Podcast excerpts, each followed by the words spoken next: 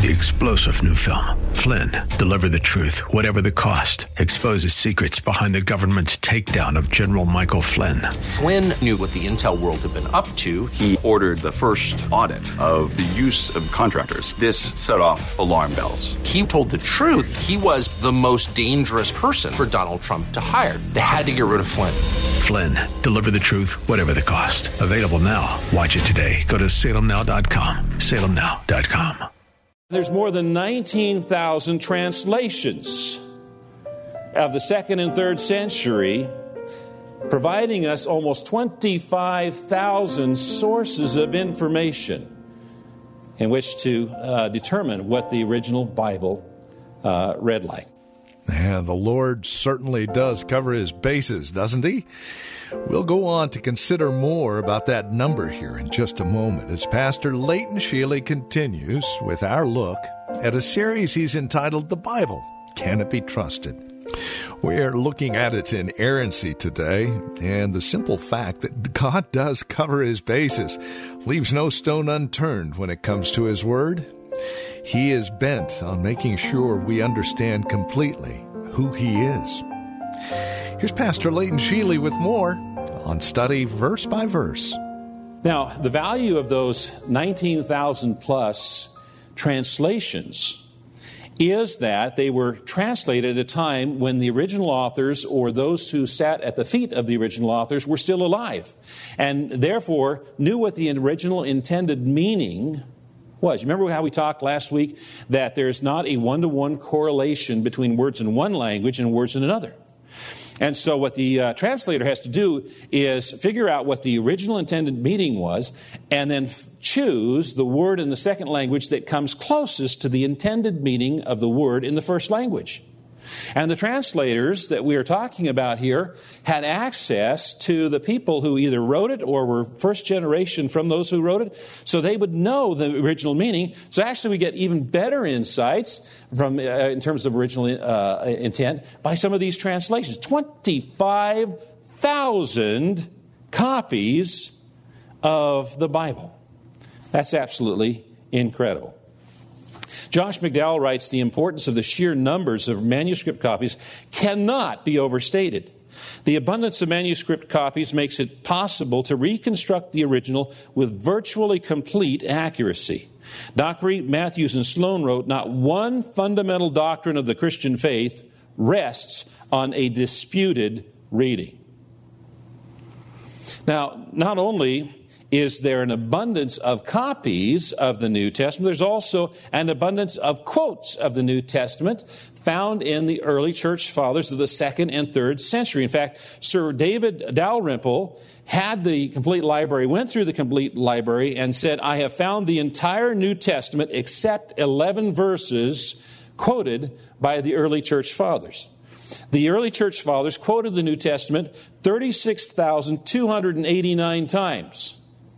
Dr. Norman Geisler observed the quotations are so numerous and widespread that if no manuscript of the New Testament existed, all of those 25,000 other documents didn't exist, the New Testament could be reproduced from the writings of the early church fathers alone.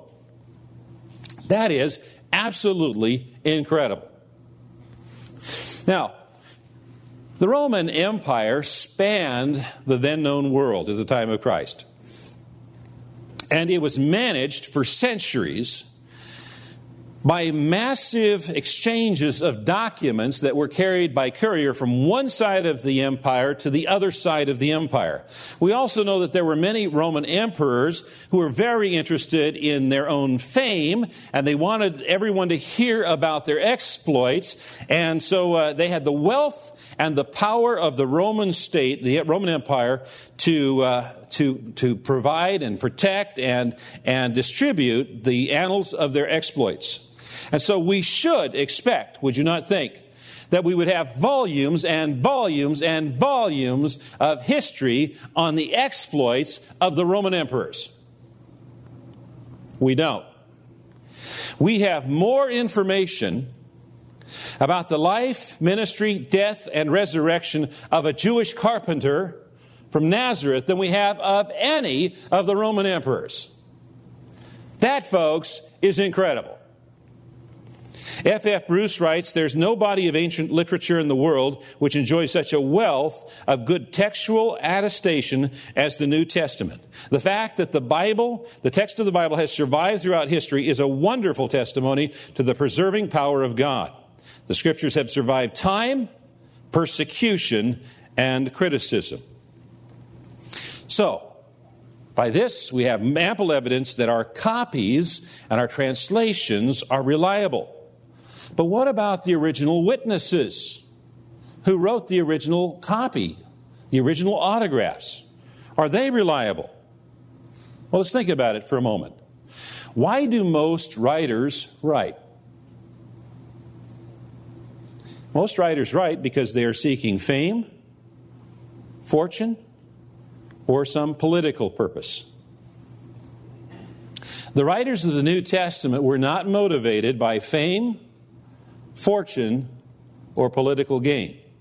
In fact, because of what they believed, because of what they taught, because of what they wrote, they had to live their entire lives in hiding. They couldn't have any possessions, and most of them died horrible, torturous deaths, being crucified, burned at the stake, fed to hungry animals, all because they claimed Jesus Christ had risen from the dead. They had no aspirations for fame or fortune or political gain. They wrote what they wrote, they said what they said because it was true. And they were bearing witness of the truth. Now, witnesses can be at the same event and describe it in different ways. And sometimes their testimony can appear to be in conflict or contradict. You know, when something bad happens and the police are called to investigate, the first thing they do is come in and they separate the witnesses. And then they very carefully detail the, uh, the witness accounts and then once they've done that, they try to take the witness accounts and merge them and try to make sense to weave together what they believe is the most probable scenario. Now, sometimes students of the Bible are uh, uh, troubled because they find things in the Bible that seem to contradict from the original witnesses. Let me give you an example. Uh, according to Matthew, Judas hanged himself. He died by hanging himself. According to Luke, in the book of Acts, Judas fell headlong in a field, his body burst open, and all of his intestines spilled out. Now, at first, it might seem like uh, these don't seem to be the same, same description of the same event. How did we get such seeming discrepancy between a witness and, uh, and, and an investigator of an event? How could something like this happen? Well, you know, it is possible that Judas tried to hang himself off of a branch of a tree that was over a cliff.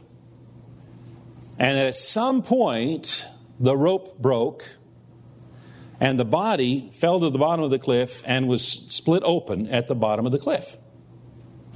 That's a possible scenario.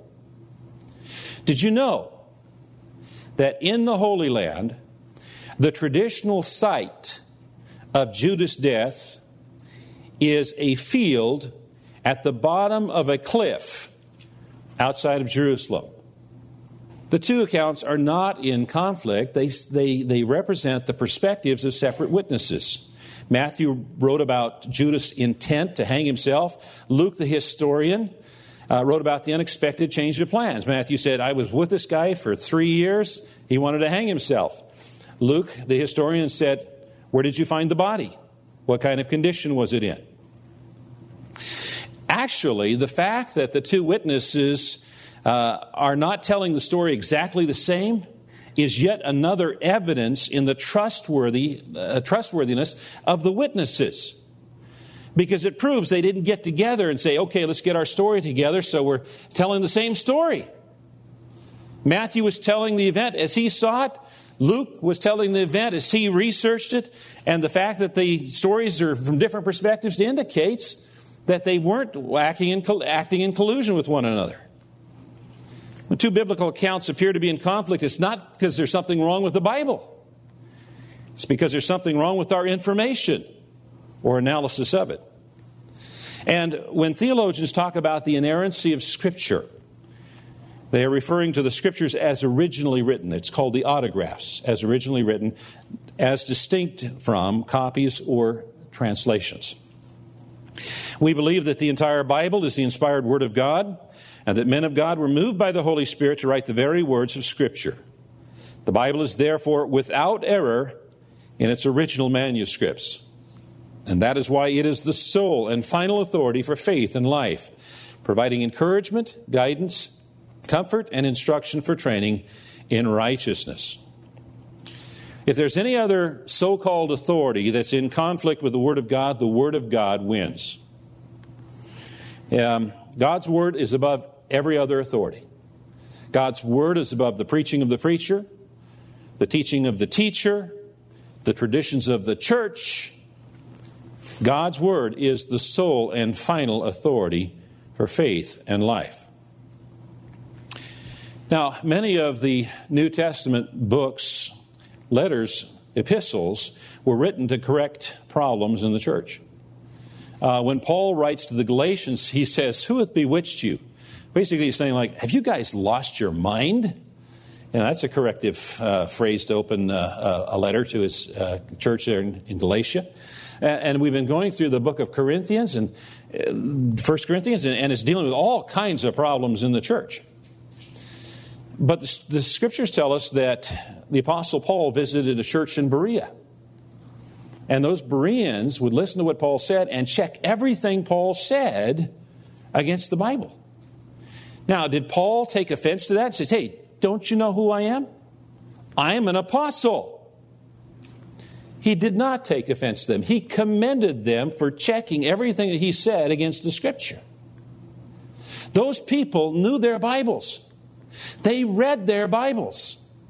And because of that, that's probably why we don't have a letter to the Bereans. Because there was nothing to correct. Unlike the Corinthians and the Galatians. They read their Bible. They knew their Bible. They checked the facts against the Bible. And that's why we, as a Highlands family, need to know our Bible. We need to read our Bible. Oh, my word. Read our Bible so that we don't receive a letter from the Lord. Imagine that. You have been listening to Study Verse by Verse with Pastor Leighton Sheely from Church of the Highlands here in San Bruno.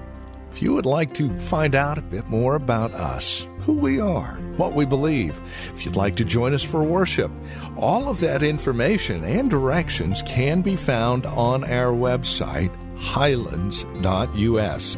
That's highlands.us. Thank you so much for joining us today. We'll see you back here again tomorrow as we continue our study, verse by verse, of the Bible. Until then, God bless.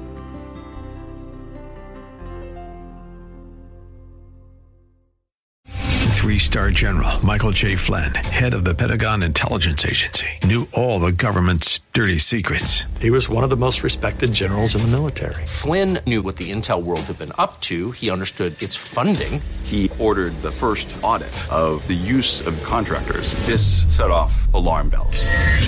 The explosive new documentary, Flynn, Deliver the Truth, Whatever the Cost, uncovers the facts behind this scandal. Flynn told the truth. He was the most dangerous person for Donald Trump to hire. I find out the worst enemy that I'm going to face in my life is right here in America. They took my assessment and they wanted me to change it. And I was like, I'm not changing it. They had to get rid of Flynn with in depth interviews, archival footage, and never before seen personal records of the man behind the headlines. I just felt like I was drowning. Flynn, deliver the truth, whatever the cost. Available now. Watch it today. Go to salemnow.com. Salemnow.com.